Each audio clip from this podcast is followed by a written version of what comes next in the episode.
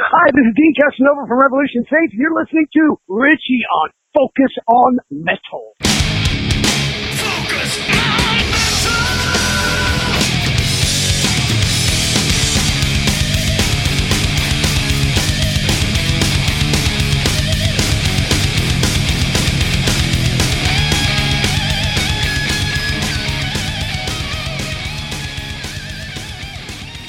Hey, Metalhead, Scott Thompson here, giving you another dose of Focus on Metal. It's kind of an odd little week this week. Official release date for this episode being uh, September 25th, and there's a lot of great albums that are coming out on September 29th.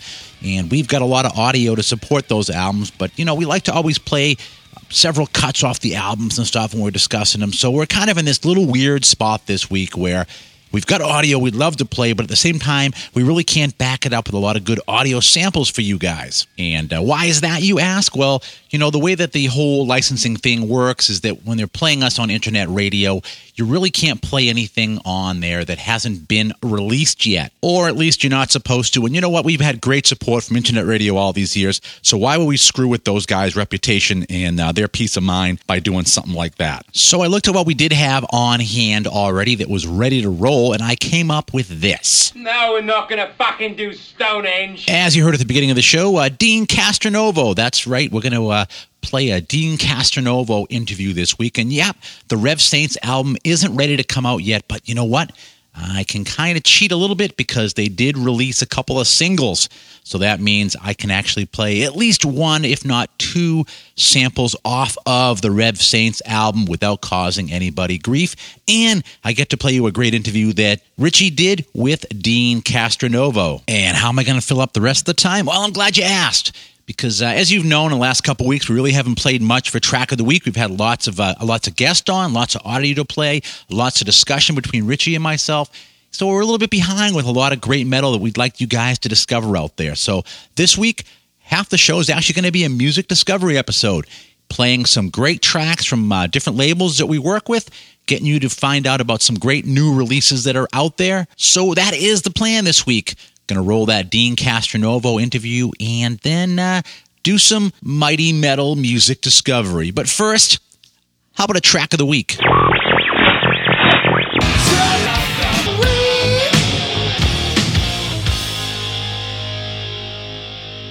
So, as many of you know, I am a massive Primal Fear fan and do out, uh, well, not soon, more like November 10th, is uh, their brand new compilation. It's called Best of Fear.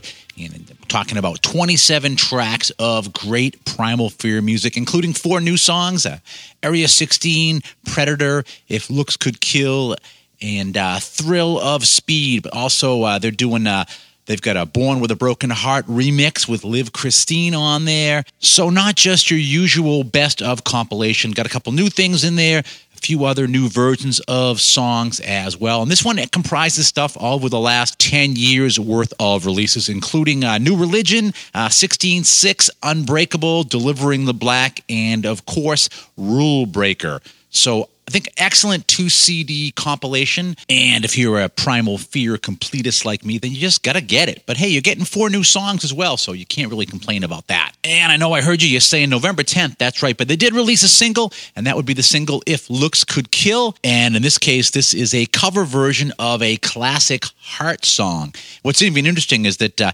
you know, being a massive Primal Fear fan, I didn't even know that uh, this thing was coming out yet. But another metalhead buddy of mine that knows I'm a big Primal Fear guy, he actually asked me if I'd seen this thing yet. And uh, I was like, nope, I, I, I didn't even know they were doing one. And then I went back and read my emails. And if I had read my emails ahead of time, I would have been a little bit ahead of him. But uh, thanks for the heads up there, Gordon, for letting me know this one was coming down the metal pike at us. So, track of the week this week off of Primal Fear's Best of Fear, the uh, classic heart song if looks could kill.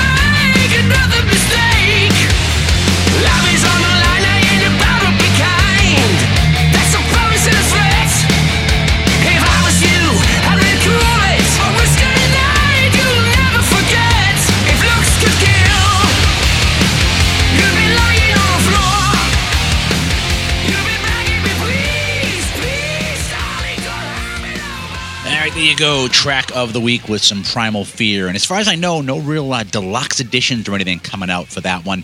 Just the uh, the CD, or uh, you know, of course, obviously MP3s, and also a vinyl version of that. Other than that, I've heard nothing about any other kind of special editions for that one. So up next is our guest this week, Deen Castronovo, and uh, he is coming on this week to talk about the brand new Revolution Saints album, Light in the Dark. And of course, since uh, Richie's doing the interview, he also delves into a lot of uh, Deen Castronovo history.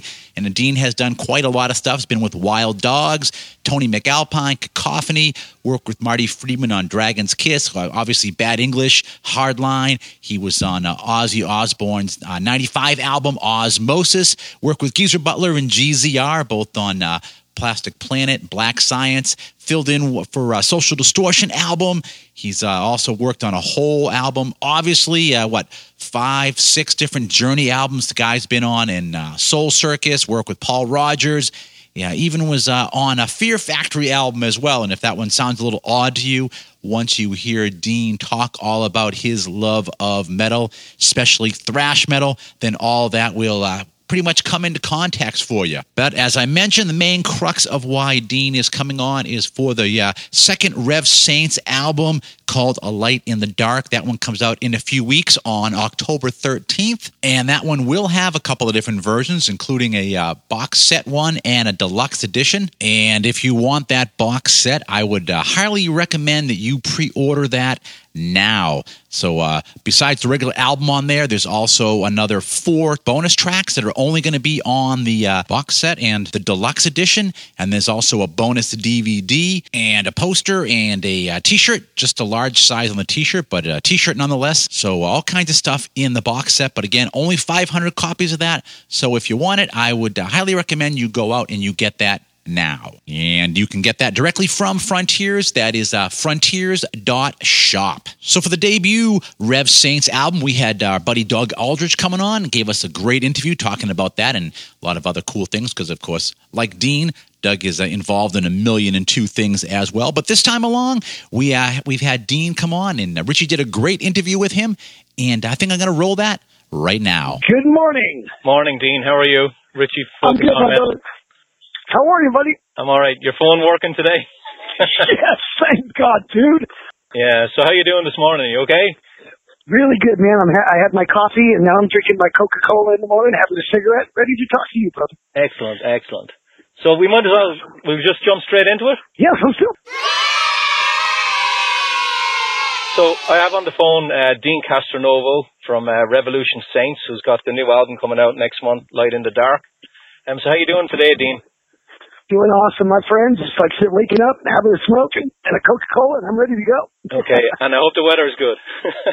You know what? Actually, it rained last night. And it's the first time it's rained in I don't know two, three months, literally. yeah. So it's yeah. nice. At least, at least you're not in Florida. oh, dude, no kidding, man. God bless those people, man. Oh, Yeah. not good. Yeah, they got to get out Not of there. good. Yeah. Yeah, So- not good at all. Yeah, so one of the interviews I read recently, uh, Doug said that you were in a great place in your life right now. Yes, sir. Um, Yeah, no, things are good. Go ahead. Go ahead, man. Hello? yeah, you there? Oh, I thought I lost. Yeah, no, it's it's been great, dude. You know, I got over um, two years sobriety now. Two years. Uh, let me see. Two years, two weeks.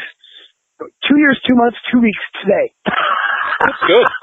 That's good. Oh yeah, I got a little app that tells me what you know how many days I got and stuff. It's awesome. So things are real good, man, and I'm ready to go back to work and play, do what I love. I miss it. Two years is a long time to be off. Yeah. Are you someone that came, were you very religious when you were growing up?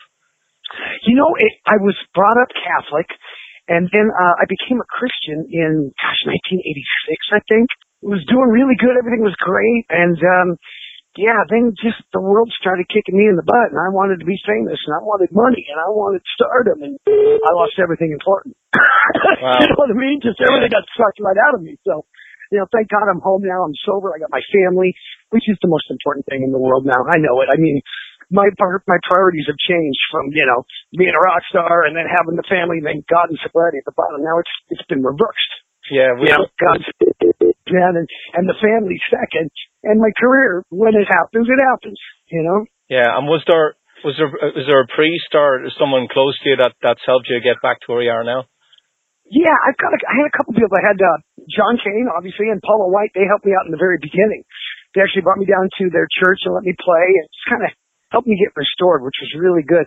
And I've always, I've got two pastors here in Salem where I live that I meet with on a probably a, at least a weekly or two week basis. And that's my pastor, uh, JD Henderson and my other pastor, Bruce Stepanek. So yeah, I've got a real tight knit organization, bro. And it's all about accountability and, and, uh, keeping me on track. And it's great. Yeah. Excellent. Excellent. So I want to, want to talk to you a little bit about the history you had with, with, uh, Doug and Jack. How far back does that go? Oh, well, with Jack, it goes back to 1983 or 84. Uh, the lighting director for Night Ranger was um, a manager. Uh, he managed bands, and he managed the band I was in called Wild Dogs. And that's how I met Jack. Jack came down to the studio to listen to us record and freaked out. He loved it, you know, for metal. He was like, this stuff is stellar. So he loved it. So we got, you know, we always kept in contact, Jack and I. And then, you know, uh, Doug, it was on the Whitesnake tour with Journey in Europe that I met Doug. And I, you know, I knew he had a couple tattoos. I said, dude, I've, got a tattoo artist coming up to my hotel room in Sheffield. Do you want to get a tattoo? He said, yeah, yeah. So he came up and got a tattoo of his son's, uh, name on his arm. And yeah, so that's how we hit it off, man. So it was like a no brainer when we all came together. It was just like, we have chemistry. This is going to be a blast. Let's just go have fun. Yeah. Came out great. Yeah. Now, yeah. Doug, when I had Doug on for the first record, he said it started mm-hmm. as a solo project and then went to a band name. Um, mm-hmm. Was that your idea, or was it Frontiers? You know, it, it was funny. We were all talking about it, and I was like, "This, is, this isn't really a solo record, you guys. For me, I mean, I don't do solo records. Let's let's make it like a band. Let's do a band thing. You know, this is, and and they were going to call it. The label was going to call it Pleasure Dome, and we put a stop to that quick. yeah, no, we're not calling it Pleasure Dome. Sorry, that ain't going to happen. So Doug came up, or Jack came up with Revolution Saint and I loved it. I mean, that's the coolest name ever. So, yeah, it was nice. Yeah. Did, did are you were you um you were obviously happy with that? Were you feeling the pressure having it on? Would you have felt a lot of pressure having it under your name? You know, back then I was still in Journey, so there wasn't so much pressure. I was still working, and you know, I still had my my my day job, so to speak. So, you know, it was just a side project for me to have fun with. And now it's turned into, you know, my priority. So, you know, yeah, definitely things have, have, have changed, but you know, there is pressure. Of course there is. I mean, I, you know, being a front man, oh yeah, okay. That's a little nerve wracking. It ain't easy. So, you know, behind the drums all day long I can sing, but yeah, put me up front. It's a little scary, a little daunting. So yeah, I'm a little nervous. yeah, no, I want to talk about the show you did in Milan. And when I had Joe Lynn Turner on a few years ago, he was in a band on Frontiers called Rated X. And that was, uh-huh. it was him, it was Carmine Appice, um, it was Tony Franklin and Karl Cochran, and they hadn't played a show at the time. And uh-huh. Joe said to me that it never really becomes a band until it plays its first show. Would you agree with that? Totally. I mean, you know, you can sit in the studio all day long and, you know, you can write songs in a basement all day long, but until you got, you know, the guys that you like playing with together in a room and the chemistry is right, yeah, dude, it's never a, it's a side project until that, that band plays. Then it becomes a band. Yeah. I agree with Joe Lynn Turner on that, totally. Yeah, so tell me all about the show that you played in Milan, how, how, how that came about. Well, you know, we were, I was over there recording for, um, Revolution Saint doing the second record. So, you know, Serafino said, Hey, we want you to do this Milan test. Can you guys do this? And this, you know, Frontiers test. I said, sure. I mean, we're here. Why not do it? So we went in, rehearsed for about a week. And then, um, while we were in between writing songs, so we were writing songs, recording songs, getting ready for this show, and then we did the show, and it was incredible. I mean, yeah, we were all a little nervous, but it was a blast, just a blast. Yeah. Now, when I had Doug on, he said that he'd actually played together a little while back somewhere in the U.S., and he said it was phenomenal as well. So you'd already oh, played yeah, in the room. Yeah, no, he's dude, he's a monster. Doug is just, uh, you know, there's there's a few out there that have his thing, and he's he's just got that thing. He's a badass yeah. Yeah. Yeah. So how did you how did you go go around picking the songs for the set in Milan? Like, why did you not do a oh. whole set of Revolution Saints songs? Yeah, we did. You know, we did as many as we could off the first record. Obviously, we couldn't do anything off the new record, but uh, we knew what the strongest songs were on that record, and the ones that we didn't like, we obviously kept you know away and uh, replaced them with like a Damn Yankee song because Jack was in Damn Yankees, of course, and you know, uh, a White Snake tune. So we did some stuff like that, you know, and kind of changed it up a little bit. Yeah. Now you did higher place, and I don't think you've ever sang that with Journey, have you? Yeah, you know, I used to sing it uh, live. I, there's a part in the B section that I'm doing the really, really high part with Steve in the studio. So I would do it live like that, but I never sang it live all the way through. No. Yeah. That was interesting. It was really cool though. Yeah. So let, let me get into the new album. Um, Frontiers are very hands-on with the first one, with the songwriting and the way it sounded. Did you guys have more of a say in this one? Yeah, I'm, I'm, Doug definitely had more of a say as far as the writing. Alessandro had a basic idea of the songs again, like the first record, but this time Doug took it and said, you know what? I'm going to change some stuff around because I don't, I don't like this and I don't like that. And he, he would change it and make it his own and it came out incredible. And of course, me, as far as lyrics, the lyrics were already done again. You know, they did everything. And it was like, okay. So I took the lyrics that he had, that Alessandro had, and tried to, you know, how do you put it? Make it sound like it would be me talking instead of him talking, you know? You see what I'm saying? Yeah. So, yeah, so, it, you know, we had a lot more input on this one, but it's still very similar to the last record. You know, it's, uh, the songs were pretty much already done, except for Doug going in and fixing stuff. So, it was, you know, pretty much like the last record. Yeah. Now, when it comes to the demos that you that that, Alessandro gives you, what sort of Uh-huh. drums are on the demos for you to play Oh, around? they're, they're they're really straightforward, man. It's just like maybe a two and four beat, just so he can get the idea across.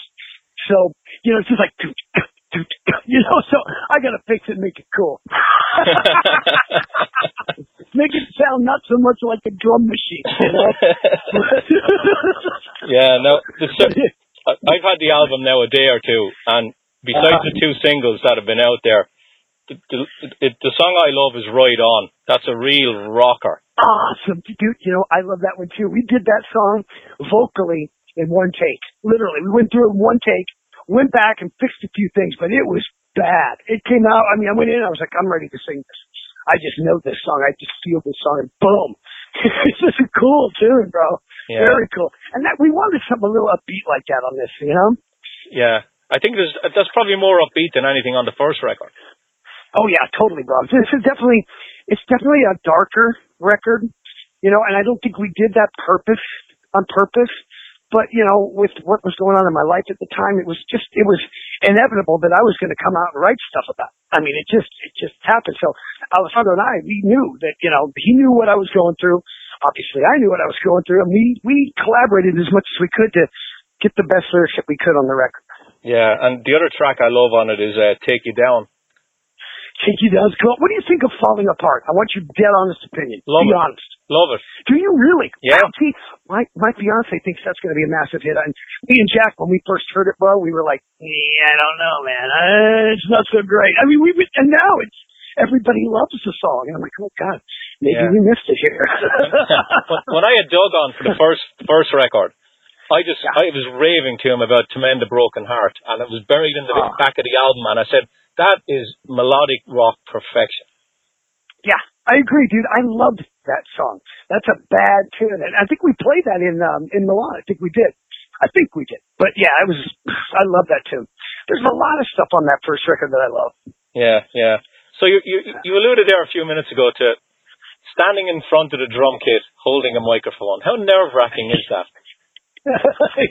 well, dude, when you've never done it before in your life, extremely. What was so in Milan. People were coming back and well wishing and stuff, and I was literally staring into space like, yeah, nice, nice to see you again. Just kind of, okay, focus back in. What am I going to do here? You know, so it was, I, you know, what's funny is I barely remember going on stage. I barely remember being out in the front. It's almost like I blacked out. It just went on autopilot, man. Because I don't remember a lot of what happened. It just went by so darn fast. But, uh, yeah, it was, I think I was pretty dang nervous. I stayed behind the drum kit for the first four songs and then came out and I figured, okay, if I'm going to get crucified, this is the time to do it. Crucify me, folks. And they were cool. So. it was good, man. Yeah, when you when you when you look at some of the frontmen that have been standing in front of you, I'm sure you've got good pointers from those guys over the years on how to do it. Oh, yeah. Oh, totally, bro. Totally. You know? Yeah, so oh, if you do a run of shows on this for promoting this, and I hope you do, how hard is Yeah. that going to be for you to like drum and sing for practically all of the set? Well, you know, I I used to do it with Journey. I mean, I sang all the high stuff on the backgrounds, everything. So, you know, basically when we were playing, I mean, I was singing throughout the entire night. Backgrounds, of course, not, not the, the, the lead parts, but, you know, I was singing all night long. So I, it's pretty easy for me and second nature to be behind a kit and sing now. You know, after 17 years of journey and then before that when I was a little kid and I was singing. It, that's easy. You know, it's getting out in front. It's, you know, you're laid bare. You know what I mean? You're laid naked and, and it's just you and a mic scary. so, what do you think? Do you think you're, you're going to get a, a, drummer to play a couple of songs in the set so you can go up front, or how's that going to work? Yes, we've got we've got uh, actually my drum tech of 11 years, Steve Toomey, who's actually still working with Journey with Steve Smith. Um, he's an amazing drummer, and he's watched me for 10 years now, watching my licks and watching how I approach stuff. So he's got an extremely similar style to me. He knows all my chops. He knows how I do them. He knows how I execute. So he's going to come up and play drums, and I'm going to come out in front. He's a monster drummer, man. Excellent, excellent. How close? Yeah. how, how close did you get on the first album to actually doing some shows? What's that now? How close did you get to actually doing some shows on the first record? Oh, we had, you know, we had some offers from Japan, uh, big offers, and um, we were going to do them. We were just trying to figure out the scheduling, and then you know, my incident happened and everything just kind of flew by the wayside. So, you know, now it's uh, time to pick it up and, and give it a shot, you know? Yeah, excellent. So I just got a couple of questions, Deen, about some of the albums you played on in the past before I leave you go. Now, an album, an album that I've loved for years is Backlash, Bad English. Yeah, you too, bro. I'm with you. I'm and with you. When I remember picking that up and reading the liner notes, and it, the, yeah. a lot of the guys were writing the epitaph of the band in the liner notes. Was that a difficult oh, totally album to record? It was extremely difficult. You know, um, at that point, the tensions between everybody, except for me and Ricky, me and Ricky Phillips just kind of stood there, and looked, watched everything go down. It was, you know, to see it die like that, to have your first major gig in a band like that, you know, and that was my first major gig. So, you know, we do the second record and it just falls apart, and I was just in shock, like, this is what really happens in the music industry. I mean, I didn't know. I was 23 years old. I had no clue what, what went down, you know? Uh-huh. Then I found out later, you know, it was, it was arguing over publishing is what brought the band down. I'm like, you gotta be kidding me. Just split it evenly and let's go on the road, dumbasses. you know what I mean? I, I prefer that. You know, like real bands do, like Van Halen does. You know, yeah. you split it four ways and we all roll merrily along. You know? Yeah, but I prefer yeah. that to the debut. What's that? I prefer that album to the debut album. You know what? I I think it's there's some songs on there like um Make Love Last is one of my favorites. Uh Savage Blue, huge. I love the drum beats on those songs. And they were, they were really open and they were just beautiful ballads, you know? Yeah. John at his finest. John Waite at his finest. Yeah, Time Stood Still is a brilliant song. That's a, that was Ricky Phillips' tune too, man. We were like, oh, I loved it. And the rest of the band was like, oh, not sure, not sure. Thank God it made it on the record. Thank yeah. God, Ricky Ricky had a, the shit. Said, Look, this is going on there. so, Ron, Nev- cool. Ron Ron Nevison had to be like uh, a, a, you know, you had to. What, what's the word I'm looking for? Yeah, uh, referee. yeah, I'm trying to think of a psycho something, but referee, yeah. Yeah, he dude, it was. It was, it was tense in the studio. I remember I would do my drum tracks. We would do a song a day. I'd do my drum track, I'd get it done in one or two takes, and I would be gone. You know, I'd just go back to my my apartment in LA. Uh, and those guys would work the rest of the stuff out. And I guess from what I heard, it, there was some, there was some tension. Not, you know, I, uh, not pretty, girl. Not pretty. Let's put it that way. I never witnessed it, but I heard about it. It was like, wow, crazy. Poor Ron. you didn't tour on that, did you? No, nope. We did a couple, uh, a couple of videos and, uh, that band split up, and Neal and I went on to do uh, Hardline and then Paul Rodgers. Yeah, that's right. Yeah. So the other album I want to ask you about is um, Ozzy's album Ozzmosis.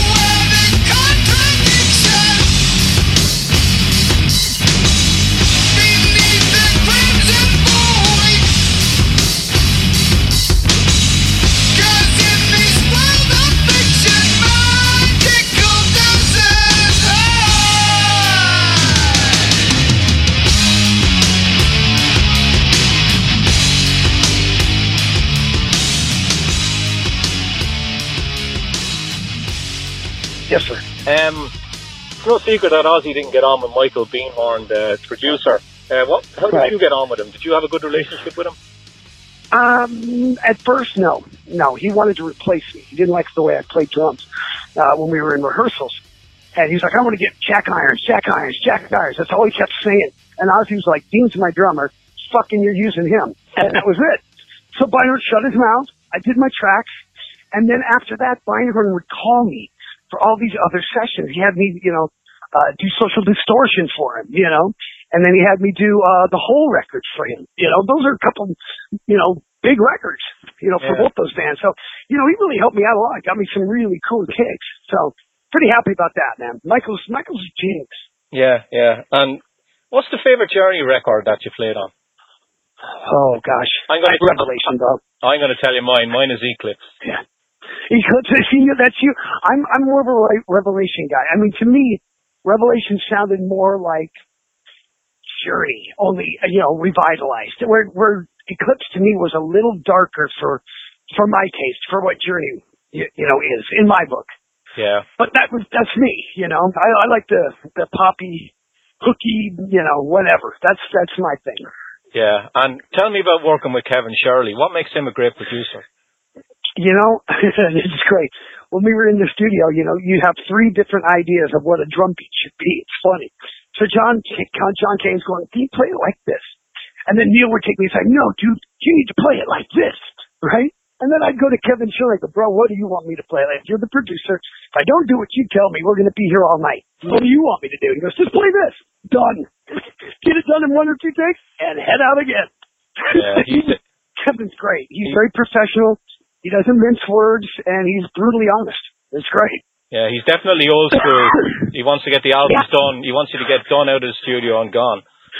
Yeah, oh yeah, he's totally like that, dude. He's, you know, he's got his priorities right. His family's most important. Work is great, but family's most important. Yeah. Does he spend a lot of time on pre-production then, so that when you get in the Mhm. studio, you're you're good to go?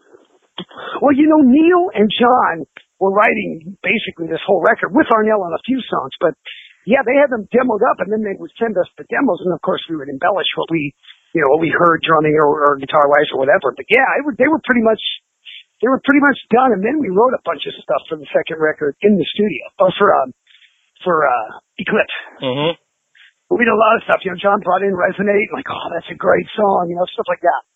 Yeah. So t- tell me about the Generations record. That's probably the one you're on that I listen to the least because everybody is singing on it. Yeah, dude, that that was an experiment. I think was it Kevin Nelson producing that? Yes. I think it was Kevin. And we just thought, you know what? Instead of being, you know, trying to be like Perry and doing all this stuff, let's just everybody have a song. Everybody just sings a song, you know? It'll be cool. And it was, you know, it was kind of a cool thing. But uh yeah, it, it's there's some beautiful parts on that record and there's some e parts on the record. You know what I mean? But um I'm still proud of it. Still pretty cool. Yeah. So I just want to finish up. Um, it, this shocked me now, I'm going to be honest.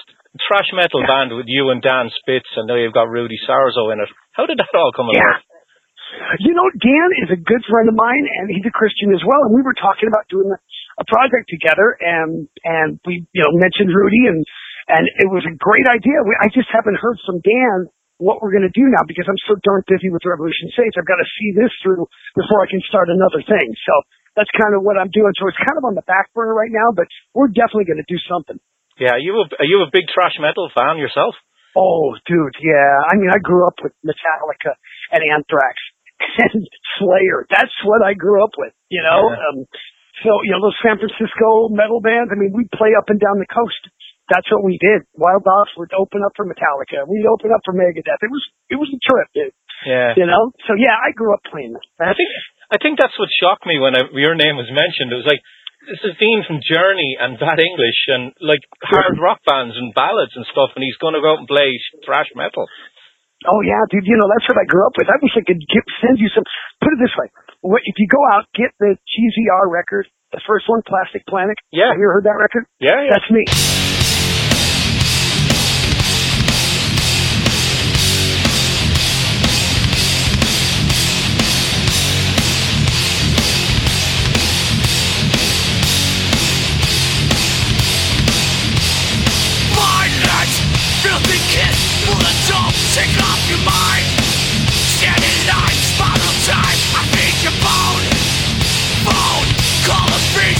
call the priest.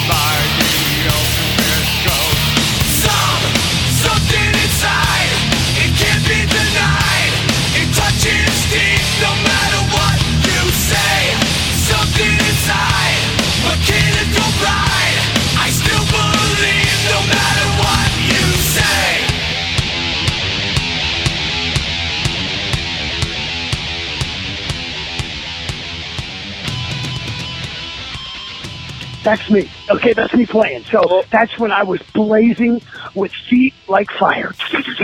Just quick as shit. I was good back then. then I got in Journey and I lost a lot of it, dude. I did. I lost a lot of the thrash metal jobs. Like, oh my gosh. I guess I haven't used this bass drum for a long time.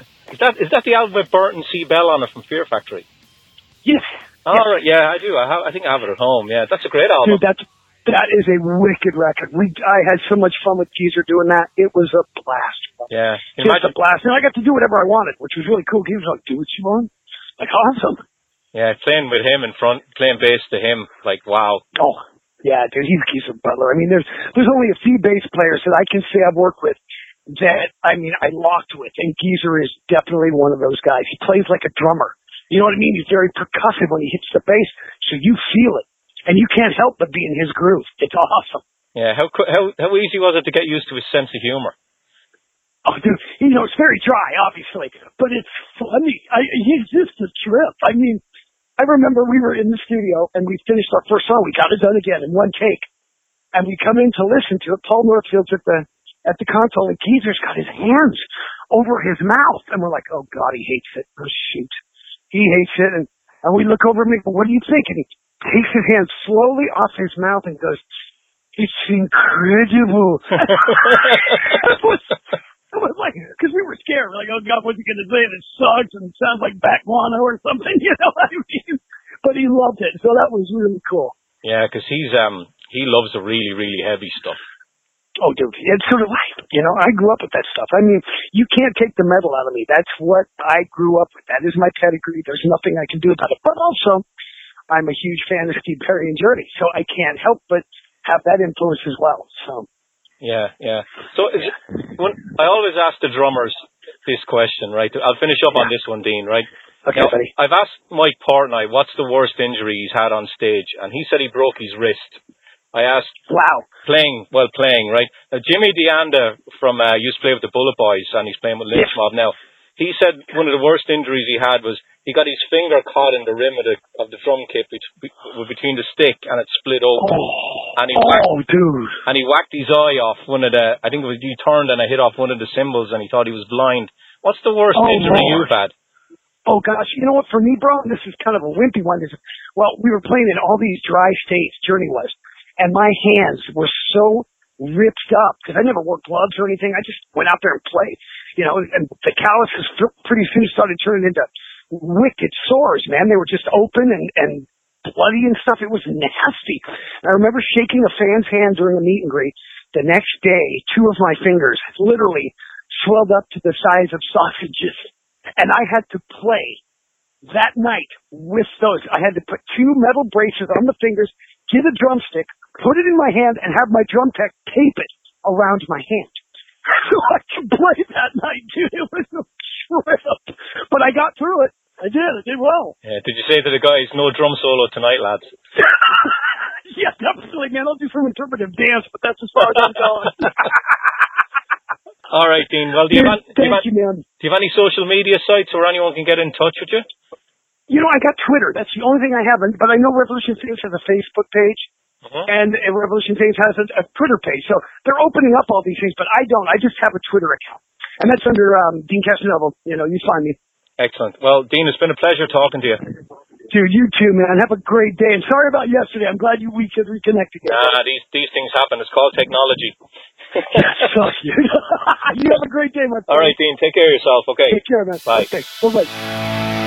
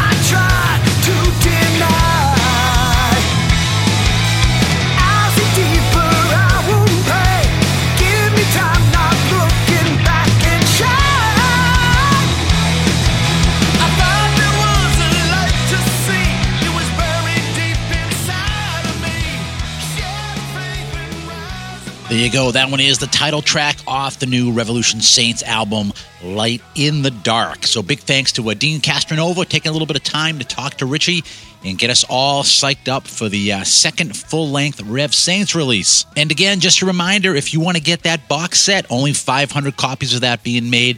Want to head up to the uh, Frontier shop if you want to get one of your own. So, what do you say we slide into a little bit of the uh, music discovery part of this week's episode? Got about 40 minutes left, so why not cram it full of all kinds of brand new metal? And first out of the gate this week is the debut solo album from Bob Kulick. That's right.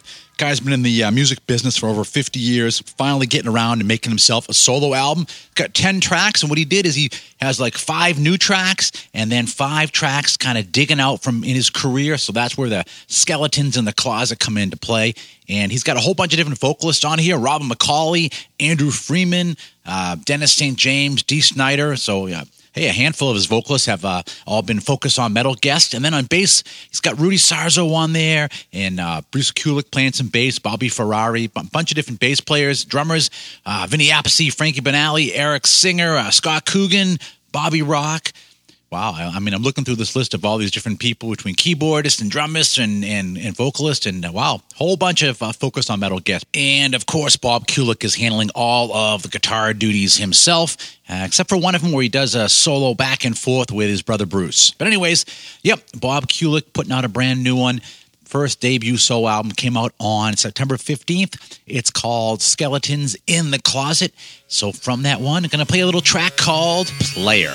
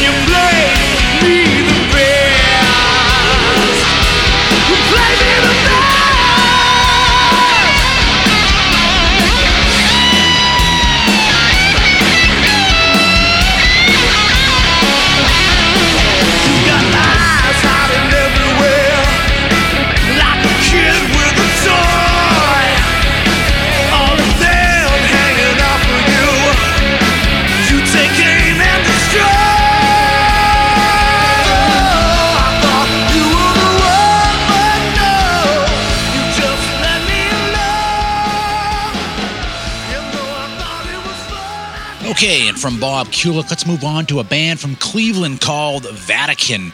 That's right, I don't know how this one passed me by, but back in March, these guys put out a great album of just pure old school metal. The uh, album is called March of the Kings, and it came out on Pure Steel Records. Got 10 songs so you got that classic chunk of uh, of metal right there you know a classic metal album is usually 10 to 11 tracks so there you go all these songs are like three to four minute songs as well but these guys have been around for a little while they uh, had a couple of demos back in the 80s then in uh, like about 2014 they had a, th- a compilation called metamorphosis and then uh, along comes this just killer, killer album. And this is one of those ones where I'm going through and I'm like, what am I going to play for track of the week? These guys definitely are a band I think you guys should know about, but it was like, oh, how do I best do it? But uh, actually ended up with uh, want to play you track number eight. It's called Die a Heart Attack. And I don't know, it's got that classic Iron Maiden gallop. It's got the just killer high vocals in there. It's got change ups, the whole, like everything is all in there. So uh, let's hear a little bit of uh, Vatican. That's uh, Brian McNasty on vocals and bass, Vince Vatican on guitars, and Vic Grabowski on drums. So once again, from March of the Kings, from uh, Cleveland Masters of Metal Vatican, this is Die a Heart Attack.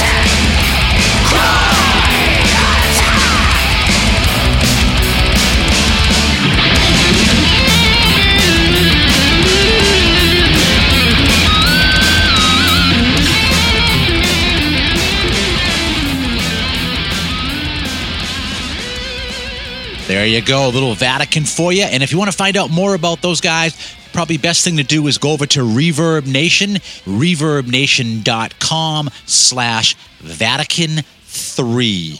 You can also, if you want, look them up on, uh, of course, on Facebook. So from some Cleveland metal, we're going to swing our way over back over to the UK with a band called Dirty Thrills. Now, anybody who's familiar with Dirty Thrills is going, what?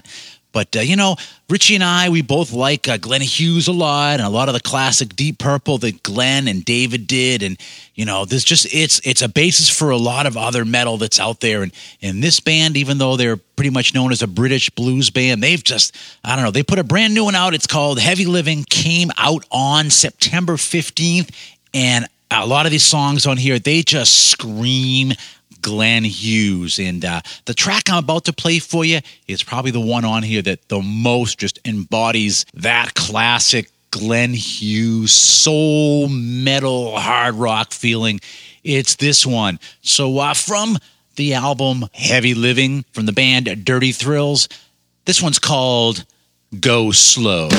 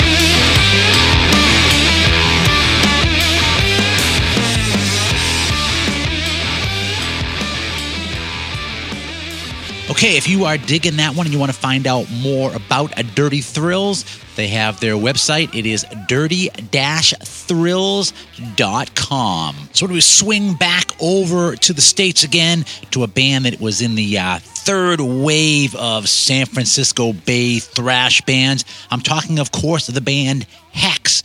They released uh, their latest one, Wrath of the Reaper, on September 15th. So I think, I don't know, the 15th was a heck of a day for releases, right? For those of you unfamiliar with Hexx, they've been around since uh, 83, 84, and yet this is only their fourth full length in all that time. They've done some splits, they've done a whole bunch of EPs, they've been on some compilations like uh, Live at Ruthie's and stuff. So they've been around for quite a while, but this is only their fourth full length, and uh, this one is definitely moving pretty fast. I actually checked over at the uh, the Napalm Records site; only had two of these uh, CDs left in stock. Very happy to see that. So, of course, you know, no music discovery episode is going to be uh, totally complete without a little bit of uh, San Francisco Bay thrash. So, a great track to play for you off of Wrath of the Reaper. The uh, title for this one just reminds me of one of those crazy tracks that Nina would throw on a, a Sound of Thunder album. Name of the track is called Slave in Hell. So, from the new one from Hexx, from the album Wrath of the Reaper, I give you Slave in Hell.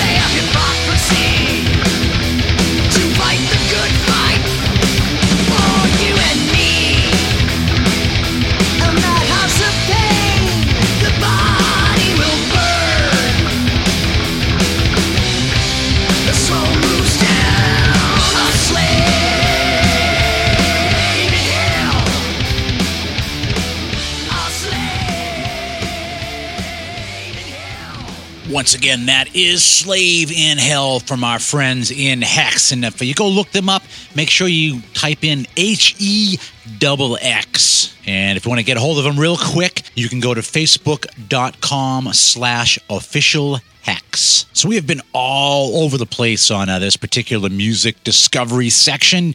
You know, we've been the East Coast with Bob, and we've been West Coast with Hexx, and over to the UK with Dirty Thrills, and then right smack in the middle of the US with Vatican. But this time, we're going to swing over to Germany for uh, for Dirk Schneider. Now, I know you're saying, well, everyone knows about Dirk Schneider, but you know, he did put out a brand new DVD and CD. It's called Back to the Roots Accepted. And he's basically doing all of the classic Accept tracks, stuff that people have been bugging him to do for years. So he went ahead and he did it. And know, taped a great show, put that on uh, DVD. And then there's also a DVD, two CD set, a Blu ray, two, two CD set. There's even a uh, triple vinyl in a couple of different colors and just a ton of tracks, you know. Uh, disc one's got like 14 great accept tracks. Disc two has got 13 great tracks, including a cover he did of Frank Sinatra's My Way as a bonus track on the CD and the vinyl. So good stuff on this. Just kind of a way for uh, for Dirk Schneider to give a kind of a last thank you to his fans because if you don't know it, he is uh, he's planning to wrap that up at Wacken as well as another show that they have yet to announce. And uh, also as another heads up, you know we're coming to the end of September. He's been doing a couple of dates, but if uh, you saw any of the prior shows this year, he's promised that come October, he's changing the whole set list up. So a ton of new dates there as well. And if you want to find out about where he's going and, uh, and all the dates, you can go to udo-online.com. But, uh, you know, I know it's kind of music discovery, but a little selfish thing here for me right now. Udo doing classic accept. As much as I like Mark Tornillo, there's some songs that they are just pure Udo. And of course, one of the ones is the classic of all classics, one of those roots of heavy metal songs. I'm, of course, talking about Fast as a Shark.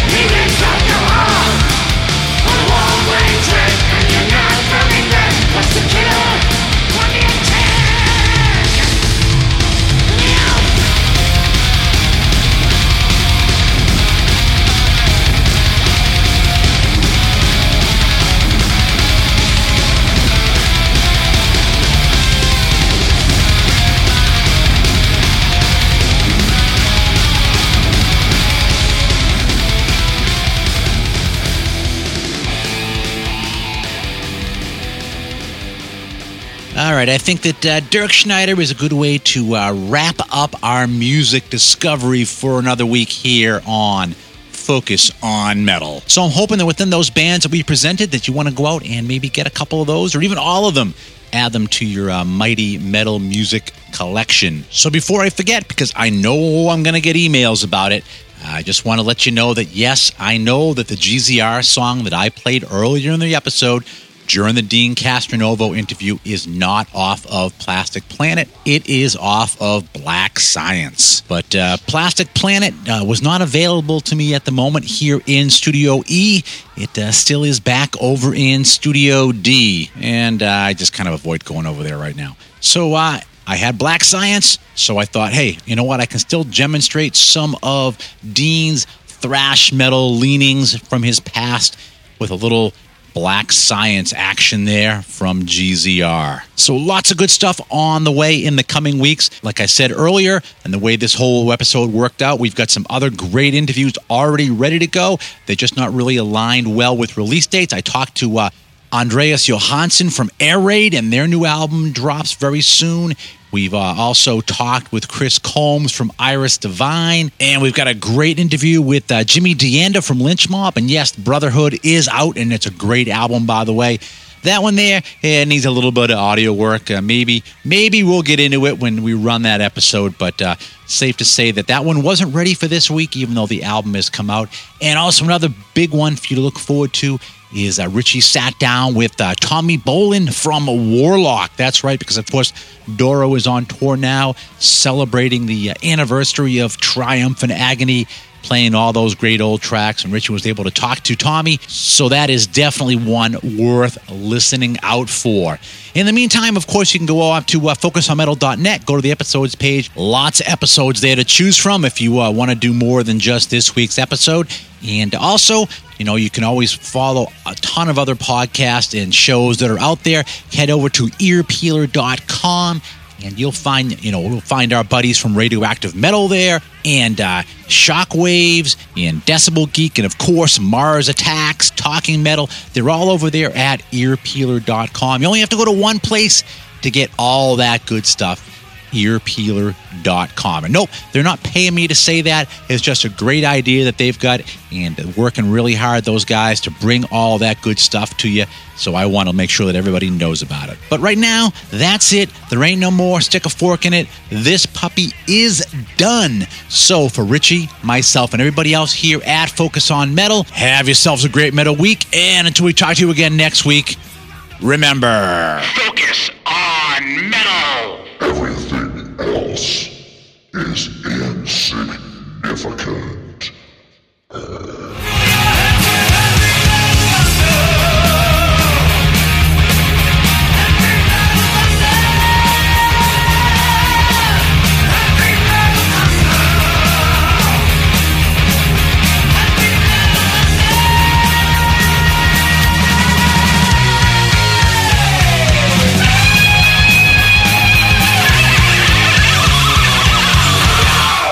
Do not, for one, think that the problem was that the band was down. I think that the problem may have been that there was a Stonehenge monument on the stage that was in danger of being crushed by a dwarf.